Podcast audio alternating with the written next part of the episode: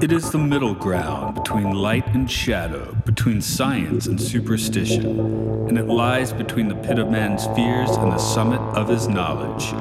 This is Time Enough Podcast.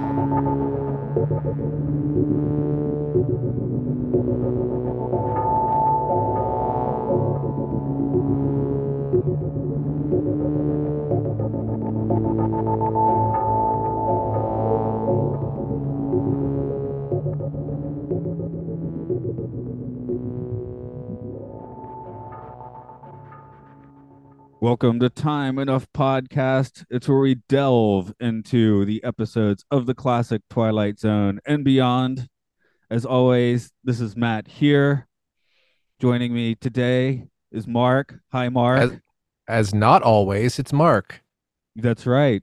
And then here by special request. So if you do want to get on Patreon at Podcastio Podcastius and give us weird requests, you can say, I want Luke to be on the episode. Will the real Martian please stand up? And then he says, I'm Slim Shady, the real Slim Shady. All you other Slim Shaders are just imitators. So what the real Slim Shady, please stand up. Please stand up. You only have to remember like six words for that. That's the great part. Mm-hmm. I guess that's modern rap. Is that mumble rap? This like Matt, that song is 30 years old. No, I know that's not mumble rap. I'm just saying that Okay. Maybe that's pioneering in that.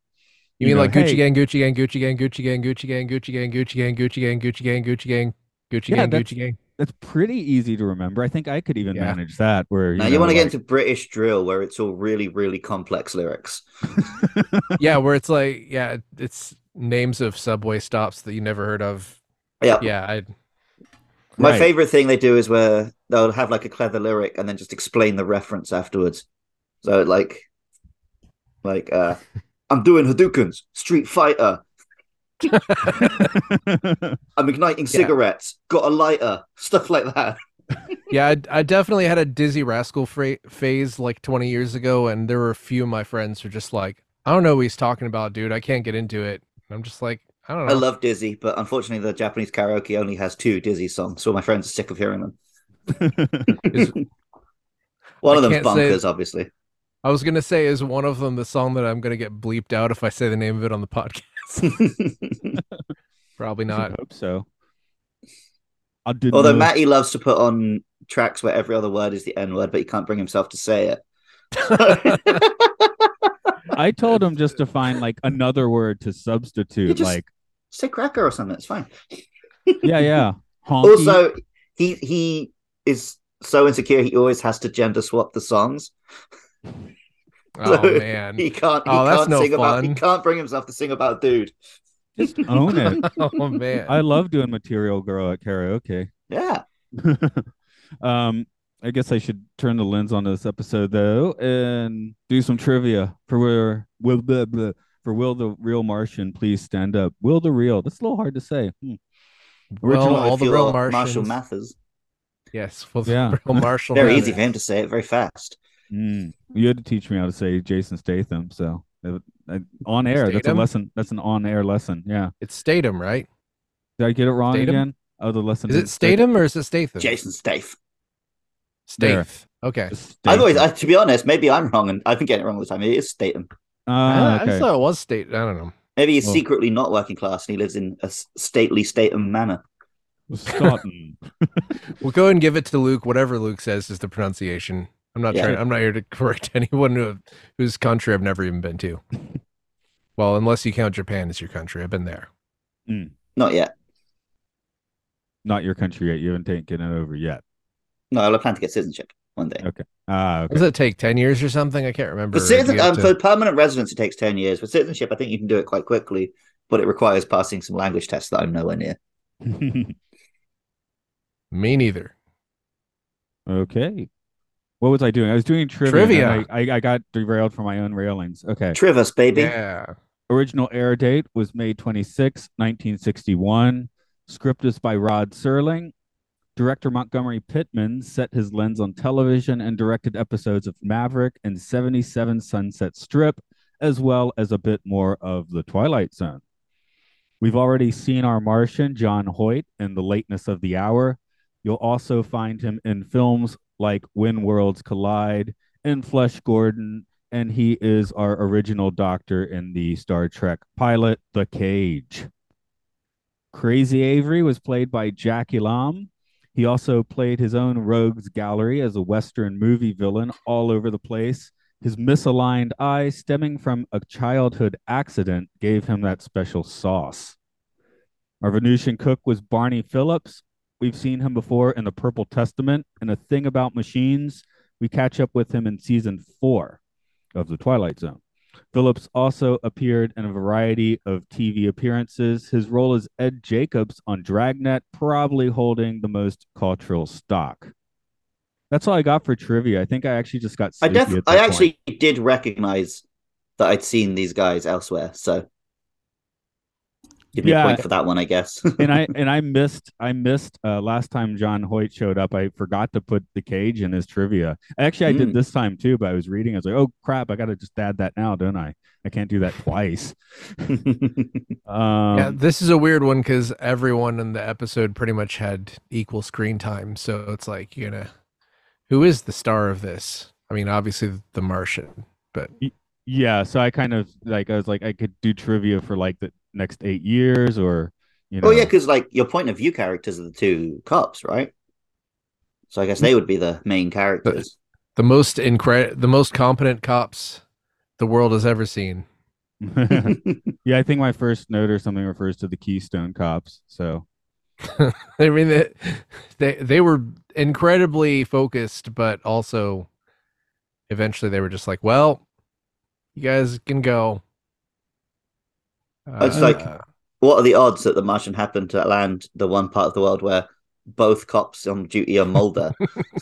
It's like, Martian? Yeah, okay. It was like they're both detectives, basically. It's like, well, all right. Well, but they were both just incredibly willing to believe that this was a real Martian and not a prank. They jumped within just seconds. They jumped from this is serious, we have to do this, to bridge is fixed, you guys can all go. They were literally just give up, I guess. Even sugar packs were exploding. They're just like, well, can't keep you here. The car tells them what to do. The car radio, I guess. As for the prologue, I don't know. You could rock, scissors, paper for the prologue. Are we going to just alternate words? Or sentences. You want to alternate sentences? All right. Okay. I guess Mark first then, because he noted the idea. Okay. Wintry February night, the present. Order of events. A phone call from a frightened young woman notating the arrival of this is a really long sentence. Unidentified flying object.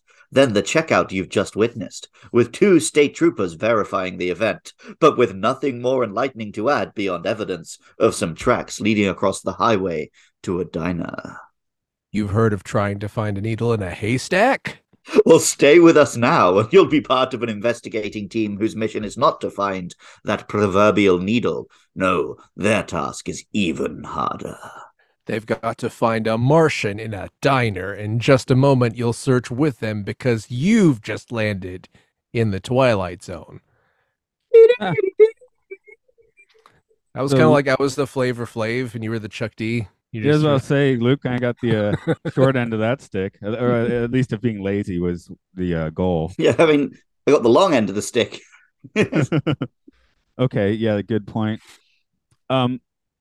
Just while doing some random observations, they don't say UFO in this. They just keep saying unidentified flying object, don't they? I guess UFO was pretty new phrase. I was trying to think the 50s. I was trying to think of when that would really take hold, because they never abbreviate it, and they say it 4 times. Do you reckon the TV show UFO helped popularize the phrase UFO? That could be the case. Yeah, I was just sitting here wondering about the lineage of when that entered the pop culture phenomenon, because I guess in the 50s they would have been referring to the flying saucers more, And I think they pitched UFO now. It's UAO or something.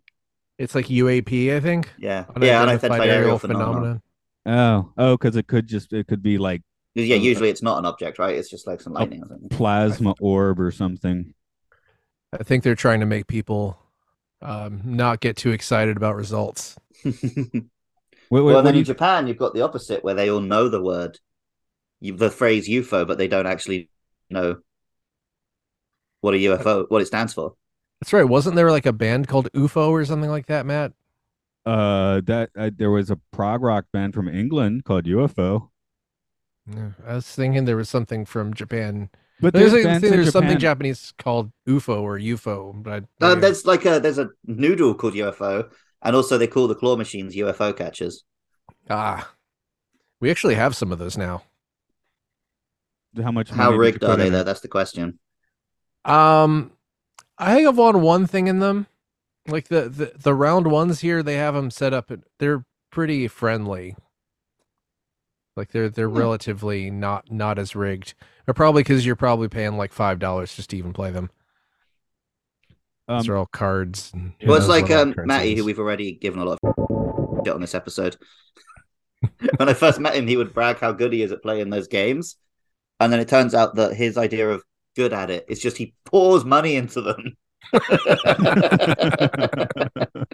Like, he's better at them than me. He has won me a few things, but like, it's not like he goes in and wins everything on the first coin or something. That would be a good skill. I'm sure there's some people in Japan, you know, like the people that used to like just own the Dance Dance Revolution machines. There's got to be people that own the UFO catchers. Well, there's a setting in any of those machines where like the tension on the claw, you could set the tension on the claw to work every so often. Yeah, it's like set to a timer, right? So that it's like, people will win. If you play 4 times in a row, then you're guaranteed to at least have tension in the claw. If you mess up when there's tension, then you messed up. Yeah.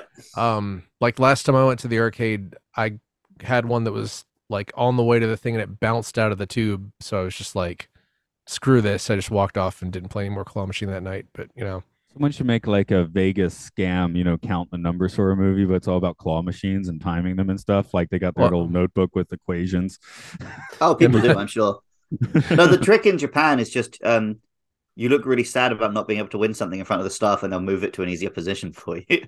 Yeah. Because they are actually willing to let you win at the Japanese ones compared to the like fairs in the UK. Yeah, I think the round one machines, it's sort of like there's like little platforms. They put the things on it, and you're supposed to knock it off into the hole with the claw, which I don't even know if that's standard or if that's like just a Japanese thing. But if the thing falls off the platform, you could be like, "Hey, can you put this back up?" But anyway. Taking 3 steps back to UFO, which UFO. Yeah, because I was thinking, you know, and here they come from Mars and Venus, not too far, like. Doable, but we were reasonably sure that these guys are not going to be coming from either of those planets in reality. When did sci-fi ditch that? I guess it was Star Trek, right? Where we get out of the solar system. Post Star Trek, nothing came from Mars and Venus anymore. Right. Like Forbidden Planet got out of the solar system. That's true. But that's also a Star Trek precursor, right? So they're specifically from planets that 5 years later, you know, we had landed something on, or well, 10 years I guess for Venus, but it's like, do we have telescopes that were even particularly good at looking at anything beyond the solar system before this point? Because I know there's definitely still think Mars had canals in 1960s. I think no one really like people who actually knew what they were talking about didn't think that past like 1900. Carl Sagan would laugh at you at 1961. But the idea had gotten into the popular consciousness. Like, I think in terms of actual scientists, no one believed that for more than like a week. It's like, yeah, and I think it's like that's just the French word for like lines. I was just going to throw out the concept that since that's out, you know, the UFOs would have to come from another solar system across vast reaches of space, which seems quite impractical. I mean, that's the thing, is there is a type of realism that like someone from Mars or Venus would look at our planet and be interested in it. It doesn't make as much sense if it's someone from like 70 light years away. Well, I was thinking maybe part of the mental switch to UAP being the aerial phenomenon is that that seeds the idea that what you're seeing is from Earth, maybe like multi-dimensional or something. Like they're not from space; they're from the space between spaces. Yeah. But that seems reasonable. Now these guys clearly that doesn't pertain to this episode, of course, because they're clearly from. Well, we trust they're from where they say they are, but it may be that 50 years from now, fiction it'll look really dated and silly to see something like aliens made a huge trip across space. Like maybe multi-dimensional aliens will make more sense. Because in a way they do make more sense. In a way that's the only thing that makes sense.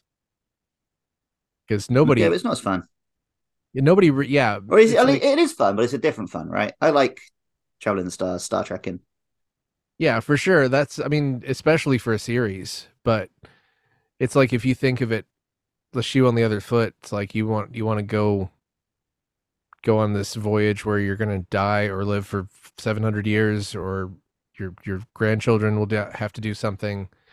I guess that's also good for TV series. Anyway, so who guessed who the Martian was? Because I definitely did. Well, it was literally just between him and the goofy old man, right? It's not going to be that. That's too obvious. So. I felt like that is the kind of guy who Rod Serling kind of hates. Yeah. So I'm like, yeah, of course that guy's the Martian, this corporate douchebag who's in a hurry. So I think I figured out why your guest asked me to do this one, or why your fan asked me to do this one. It's because this is the ending we had in the Fantastic Mr. whatever his name was. Mr. Dingle? Yeah, but here it's not. They're not doing like a stupid ass performance. That's kind of what I'm getting at. Makes sense. Yeah. Is this a comedy episode? Because the twist is so goofy, but it kind of makes it feel like a comedy episode. But I was like, scene, I guess it's kind of not. No, there is the old guy is having a laugh with it, and it could have been played for like a really tense The Thing, Among Us kind of thing, but it wasn't really. I think it was a lighthearted episode. Yeah, so and the twist is a bit of fun. Yeah, but that's it. It's not overdoing it on like bad 60s comedy. It's just lightly funny. This is a good comedy episode. Yeah, and this also has what I've come to really appreciate from season 2 Twilight Zone episodes. It's just that there was a twist I wasn't looking for, which is the bartender from Venus, patrons are from Mars and bartenders are from Venus. Yeah, sure. The other thing we talked about a lot of Mr. Dingle was how that bar is like kind of a UK pub vibe. It just didn't make sense. Whereas this one definitely nails the rural Waffle House 3 a.m. vibe, I think. Mark, do you want to disagree with that? No, not at all. This is a very Waffle House episode. I rate this 5 out of 5. Is that the new bottle episode? The Waffle House episode? Yeah. So yeah, there are still diners like this, not too far from where I live. You can find stuff like maybe not open in the middle of the night anymore, but that's COVID's fault. So I guess, Luke, my question for you is if this makes sense from the UK perspective. Well, that's the thing. We do have this in the UK, but it's also in the pub. Right, so you go to the pub at night to get wankered, but you go to the pub in the day to just have like a roast dinner and one. I feel like maybe UK police would also not shoot everyone. Like I was thinking, they were acting more like UK police than American police. Yeah, because I was just like, I would put in my notes of like they would just be frustrated and they would just start hitting people because like no, you listen, who's the Martian? Who's the Martian? It's funny because it's sad. Yeah, tying them to chairs in the back and pummeling them until they tell them they're a Martian or something. They just chain up all the doors. Drops of blood and tasering it. Yeah. I guess that would be the remake of this one. I was reading some comments somewhere that people saying a lot of the later remakes in the later series would like kind of darken up everything. Like no one can like get out of the Twilight Zone and learn a lesson or something, in the 60s. In the 60s they can, but there's like there's almost like a 50-50 mix of like incredibly dark twist endings and then like kind of uplifting endings so far that I've seen. This one's just whereas the weird reputation of Twilight Zone, right? It's just like every single episode ends by messing you up. Yeah, my mom won't watch it anymore. She introduced me to it as a kid and loved it when she was younger, and she's like, I won't watch it anymore, it's too dark. I'm like, yeah. Eh. But she just watches Matlock. If it works better if it's not obvious, because if every single episode just ends with a dark twist, then you're like, I don't care, right? For sure. I have the same problem with modern horror films. In a modern horror film, no one gets away alive. So I'm not invested in any of the characters. Whereas back in the 80s and 90s, you know, one of the girls is going to escape, right? So you have like an investment in, oh, I hope this one lives. Whereas I watch something these days, it's just like, well, I know every single one of them is going to die. And if it looks like one of them survives, they're going to die at the end. So, although this one, I guess, does have a relative... Well, it's a dark ending for John Hoyt's character because he's just been told that his entire race has been genocided, basically. So... Well, at least his whole ship has been taken. Well, his fleet, yeah, or whatever. So I mean, didn't he just kill a bunch of people in a bus? So desserts, right? I totally forgot that he killed everyone on the bus. That is kind of tough. This is a dark ending. Okay. Because they don't show it or anything. He just sort of turns up and says like, oh yeah, I dumped them all in the bridge. They're all dead. Yeah, the bridge collapsed. That's how cold-blooded it is. For a second thought that there was no Martian at all and it was going to like twist. It was actually a ghost story. I sort of assumed the Martian was going to just show up after everyone left. Like, there were 7 people. You know what you would do now, or at least I would do? The bus is the Martian. It was a transformer. The jukebox is the Martian. And make friends. There was a moment where it like zoomed in on the jukebox after everyone left, and I thought that's where they were going. I mean, if expecting a transformer in 1961? Not a transformer, just that the jukebox was the alien. We've had a possessed gambling machine. It's not that far off. I mean, they wouldn't necessarily have its parts all interlocked. They would just like have it fade into a person or something like that, you know. Oh, that, yeah. That's not out of the question for the show, I don't think. I do want to take these 6 people and kind of decide like how much they potentially could have been the Martian. Let's start with the married couples because they seem like the least chance. Well, they did that brief thing of like suddenly even the couples suspected each other. Is it you? Well, I know, but yeah. That would work if it wasn't for the fact that we know the number had increased, right? So the Martian hadn't usurped someone; it had added itself to the group, right? So yeah, I mean, they were pretty much they play the drama / comedy, the dramedy, you know, for about 30 seconds, right? Just yeah, but just there was because otherwise people might be like, oh, well, wouldn't the married couples maybe suspect each other, you know? So yeah, but yeah, the young ones are going to burn out in the newlywed game, and the old ones are going to burn out in the oldywed game. So sure, yes, and the stripper was ogled, so she's off the table. Dancer. This is 1961. Sorry, yes. Well, there was the intimation that that was her dancing style. I again in 22, it just blew my mind that once someone's fine, like she's a stripper, and the rest of the time it's dancer. But Mark, yeah. I don't think you got your stripper call out this time. This show has been very nice to dancers, and I appreciate it. Yeah, it's a job, right? So yeah. Sure. Yeah, I guess you gotta say. We always say like Rod Serling is like this semi-accidental proto-feminist. He's pretty sex worker positive. Yeah, for sure. Because a lot of other things, just like human meat. Here you go, sex worker into the wood chipper with you in the first 5 minutes. That's like even Star Trek, right? It had some pretty unfortunate stuff with like Orion slave girls and whatever. I mean, did you guys ever watch that Indian film, The Robot, that I recommended?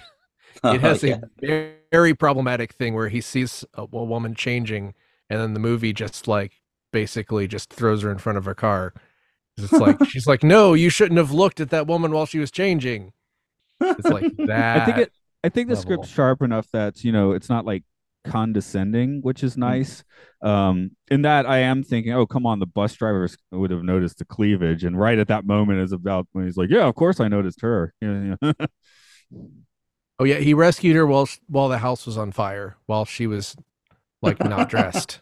So yeah, then she died because she has to die. because that's the level that movie. Anyway, what? Enough about that. Oh, sorry. I was talking about this episode. Oh yeah, Mark's back on his Indian. Back movie. On my feminist, anti-feminist Indian movie criticism. Anyway, 14 cups of coffee. Could yeah. That's an option. That's more than me. I max out at like 6 or 7. 14 is in. I don't always keep count because it's just a machine at work that I can just put my cup under and press a button and I have coffee. Mm. See, I drink less coffee because at the school I work at, the coffee tastes like absolute ass. Yep. Yeah. Luckily, I only have to go to that school once a week, so. I can't imagine Japanese coffee tasting bad. Where do you guys even find it? Every time I think it's just we have a big coffee machine that's just not cleaned.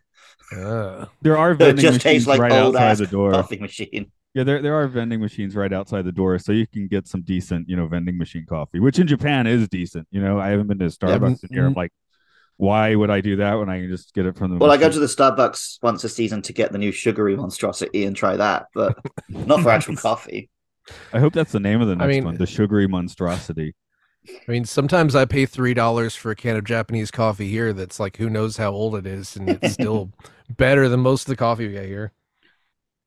On my walk to work, I have a 50 yen coffee machine. Oh, nice. Yeah. Is there any way that this episode ends satisfyingly and Crazy Eye is the Martian? I guess if in some way he was benevolent, like he was the Martian who was there to stop them crossing that bridge because they would have died or something. He's like a Mothman. Okay. I think like it needs the second level twist if that would be cool. End. Yeah, if he like helped everyone survive. I was thinking that maybe if he just turned around and then just started screaming and then killed everybody. Oh no. If it did go dark and the cops were killing everyone because they thought they were the Martian, and that was like his plan all along, and he was like some master manipulator. Or if he just stopped them from killing, I don't know, one of the other people. Yeah, by exploding them like the sugar packets. The sugar holders. I don't think that would have happened. Yeah, if he's just going to play it straight, then no, it's not very satisfying for him to be the Martian. It was almost too obvious, but he was really entertaining though. Yeah, but he also literally says he's the Martian like 3 times because he just doesn't care anymore. I like to think about recasting, of course, just for fun. One of the cops looked an awful lot like Jeremy Renner, who probably doesn't like snow anymore. Hopefully he recovers soon. But the one guy just had a Renner face, I thought. Yeah. And then I really was thinking, no, our crazy old coot in here is fantastic. But for a different energy, I just started imagining like kind of a contemporary-ish, maybe like 10 years ago, Donald Sutherland in the role. That could have been fun, too. Yeah. He come through crazy without having... Well, he's obviously his eye does not do what this guy's eye does, but he's got the stare, right? The penetrating stare. Or like Willem Dafoe. Ooh, Dafoe would have been good. Dafoe could have played either of the old guys really well. Yeah. Yeah. Oh, yeah, for sure. Or both.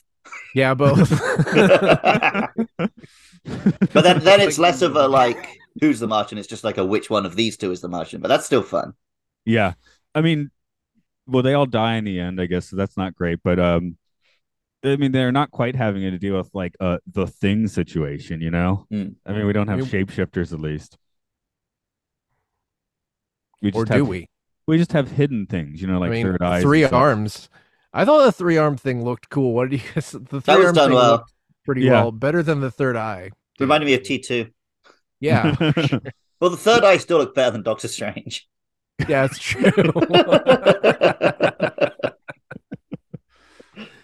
And it's a nice iconic third eye. I'm pretty sure you can get an action figure of that particular character. Although if I had a third eye I was hiding, I would use like a more substantial hat than that tiny little chef's hat he had. Well, just asking for it to slip. We all have the vestigial eye stuff there, right? So it's there, kind of ish. No, all I'm saying is he had that little tiny paper hat, so it would be so easy for it to slip. Yeah, well, maybe he's got it stapled onto his head because he's a Venusian and, he doesn't feel pain. Ow. I guess if he doesn't feel pain, then never mind that I said ow. I think we've gotten through everybody except for the actual Martian, I guess. But yeah, the actual Martian, who's the kind of guy Rod Serling hates. So it's just like, well, cool. Is it a bummer that they went with the non-assuming guy? Like, you know, on one thought, well, the non-assuming guy is the Martian, which does turn out to be the case. Is there any way you could? I guess you have to have the second twist with this because the first one's never going to be satisfying. Yeah, but yeah, it was like any basic murder mystery. It's just like one of these guys did it. Oh, it was that one. Like, you have to have some extra little spice, right? Yeah, I didn't think Knives Out was I thought Knives Out was a pretty good movie, but I didn't think that it was like a mind-blowing, like, total... I really liked Knives Out because it does a great job of making you think you know the answer from the start and then giving you a different answer. But it's still an answer that falls... It still feels like it plays by the rules of murder mysteries. It just has a few extra steps. I mean, not both of those films I love, but not for their murder mysteries, just for the character and the commentary and the comedy of it. Have either of you listened to the Game Show that came out yesterday? I think I just finished like Christmas time, so I'm about a month behind. You've got an episode featuring Benoit Blanc to look forward to. All right, awesome. oh yeah, I saw that you got murdered. Okay, but, you know, I haven't heard it yet. Any random observations you want to throw out? Otherwise,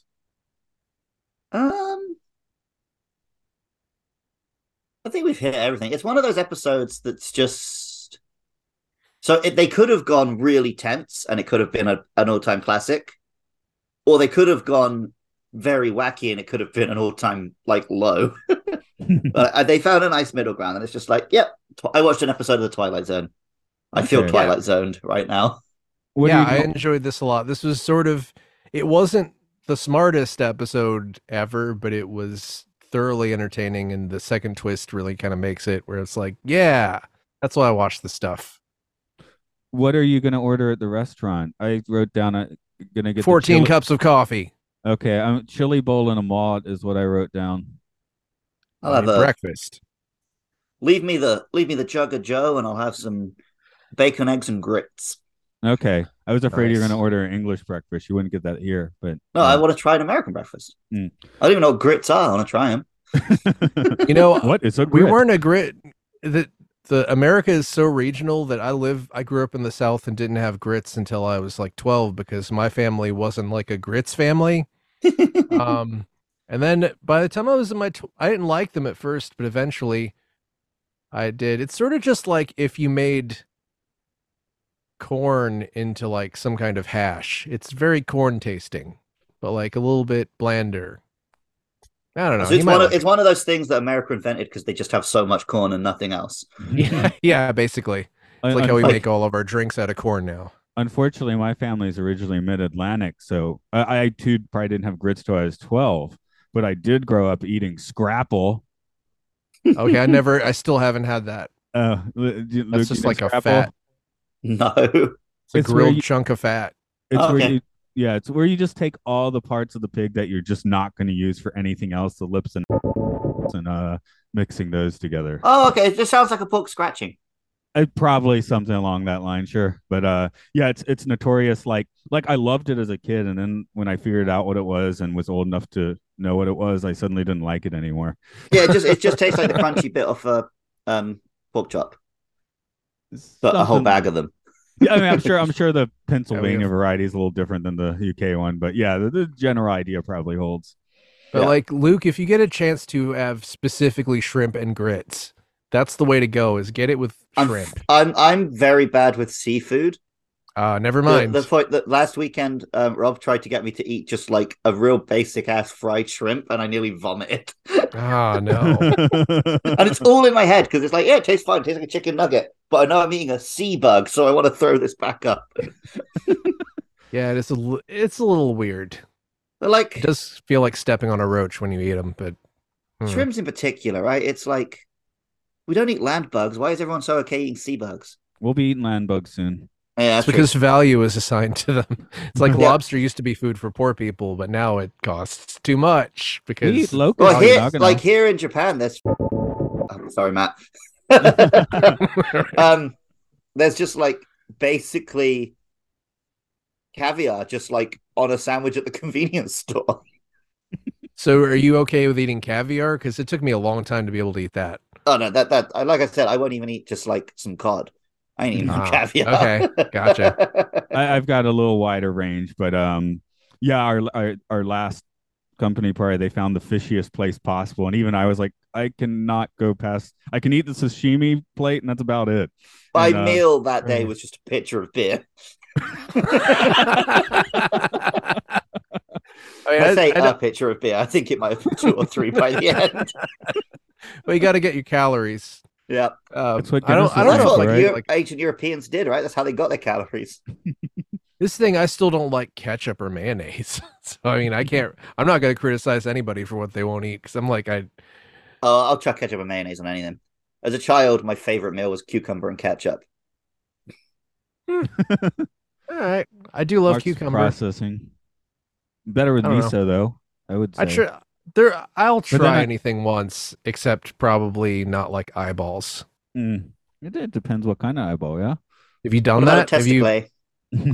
I guess I'd prefer try that than trying eyeballs, but maybe not. I don't know.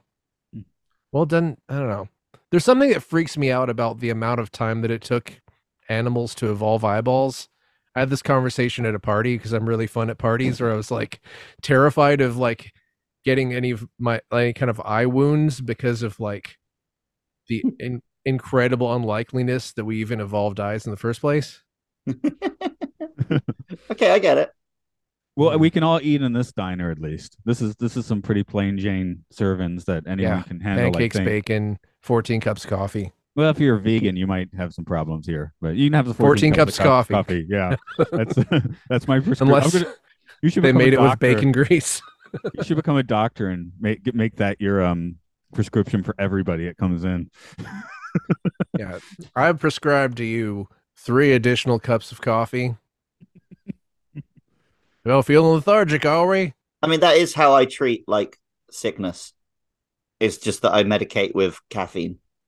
Yeah, I medicate with either caffeine or water, basically. That makes sense. Who in this episode went into the Twilight Zone? Everyone on that bus and everyone on the bridge, basically. They met a Martian and then got murdered by him. Everyone except the Martian and the Venusian, because maybe the Martian went to the Twilight Zone when he got here and discovered that Venus had beaten to it. That's where I was. I feel like I don't know. I feel like he should have known the Venus guy was doing that. That was at least a possibility. Like they're on the same playing field. Because his laugh at the end, that made me. That was a good like. That was a good, no. But the cook, the short order cook, the Venusian laughs at the end, right? And that's kind of like ha ha ha, you're in the Twilight Zone now, sort of laugh. So and then Venus music plays. Yeah, it's like kind of a oral, like finger pointing that you're in the Twilight Zone. So I actually oral fingering. Yes. Something like that. Think like pointing. I mean, on Venus, that is what we call that. They get their kicks on Venus, yeah. But, pointing. To me, the laugh at the end basically said like, oh, the Martian is our Twilight Zone victim in this episode. I could go with that, even though I still think it's... Well, I guess if everyone died except for them, then there's only 2 We've already established that death is not the Twilight Zone. But they did have a mightily weird experience. Sometimes when it is. Yeah, they had a weird sometimes experience. You go to death through the Twilight Zone. Because sometimes people die in these episodes without actually experiencing the weirdness of the episode, whereas everyone here at least experiences the weird, like there's a Martian situation. They don't get the final twist because they're dead, but yeah. So maybe they're like they had a feature showing of the Twilight Zone but didn't enter it. Maybe I don't know. Well, I mean, we don't know. Maybe the Martian absorbed all of them, and they're all looking at it through his eyes. Mm. Maybe we can but dream. Mm. Luke, were you going to spit some fire on the concept here? No. Okay, sorry. It looked like you were going to say something. And I made like a little dumb comment. Maybe it didn't come through. Oh, okay. Here we go. So, yeah, actually, I feel like we're still unsettled on who went through the Twilight Zone. That's fine, because I'm not trying to like convince you it's the Martian. I like the idea it's other people, you know. So no, I was involved with the Martian. I think it's more interesting to say the Martian did, so I'm going to go ahead and go with that. I did convince you then. Okay, not even trying. Yeah. So this is an abstract concept. Let's focus on him then. Does he deserve his voyage through the Twilight Zone? I mean, he's a colonizer, so he does everything gets. He just murdered a bus of people. Well, that's what colonizers do. Yeah. I mean, he is like an enemy combatant, right, in this conflict. Yeah. They're not. They're civilians. Oh no, not the bus people. The Martian and the Venus. They deserve. Well, again, it's like the power balance at the end of this episode is Venusian on top, right? So yeah, he showed up. He was a jerk to everybody, and then murdered them. So yeah, he deserves to go to the Twilight Zone, or to lose the eternal battle of one other planet versus that other planet. Yeah. Okay, I'll go with that. I mean, who knows if the Venusians are going to be worse than Martians would be, but it's not their problem. I mean, does it really matter who your new alien overlord is in this case? You probably get the same thing. You probably have different annoyances. Like one of them won't let you go to the bathroom but 3 times a day, and the other one will just... You have to go to the bathroom 30 times a day. Don't look at me. I voted for Kodos. Yeah, basically. So that kind of situation, yeah. I suppose we'll tripometer it. 0 to 5 as always, or interesting noises. Luke, why don't I put you on the spot for this first? Gucci Gang, Gucci Gang, Gucci Gang, Gucci Gang, Gucci Gang, Gucci Gang, Gucci Gang, Gucci Gang. Okay, that's Luke's score. It's a score. Mark, I'm gonna give this 4 Gucci Gangs out of 5. Okay, why? Oh, Luke, how many Gucci Gangs was that? I'm gonna give it 3 arms out of 3 eyes. Okay, I'll go with that. Yeah. I mean, it's trippy, right? This is like absolute baseline Twilight Zone trippiness, right? That's kind of where I was. This is literally like I fed 50 Twilight Zones into an AI and it wrote this. Like I wasn't thinking in that 2.53 range, never quite settling which one I want to do it on, because for me, yeah, again, the third eye, you could be like that's trippy, or you could be like that's a derpy effect, and I don't consider it as trippy. Oh. I guess. It still looks way better than Mr. Dingle's Aliens, which I just laughed hysterically the second they showed up. Yeah, and the entire time they were on the screen, you know, it doesn't trippy could still be. It doesn't have to be. It can be cheap and still be trippy. I think just the trippy thing is that we realize we're on a larger playing field than we thought we were. We thought this was just an intimate mystery, but this is actually a galactic game of chess. It's like Signs. I didn't really see that. I heard it was bad. On the Shyamalan spectrum, it's probably near the higher end. Interesting. That's not saying much. It's got a couple of really good scares and great atmosphere. It makes absolutely no sense if you go back to it a second time.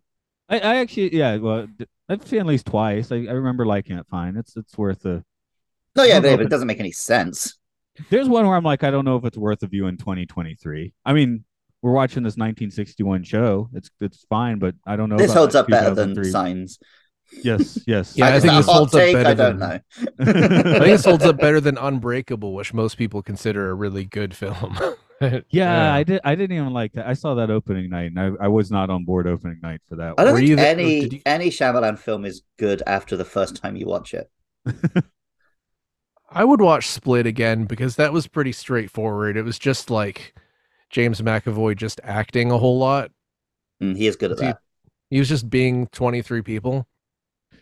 The Village wasn't that bad until they decided they had to have a twist. That's the thing. The twist ruined that movie instead of making it bad. Up to that point, it was pretty good. The twist was, it's nothing. You just wasted 2 hours. That's the ultimate one. Yes. Okay. Oh, yeah. Mark, Captain America post-credits twist. I still wanted to drag out of you what the trippiest thing in this was for you. Was that the eye? It was the... I think the sugar exploding. That was pretty trippy. Exploding sugar. Yeah. Okay. I think the problem with it was that nobody seemed to care, and then it didn't seem to escalate anything. It just was.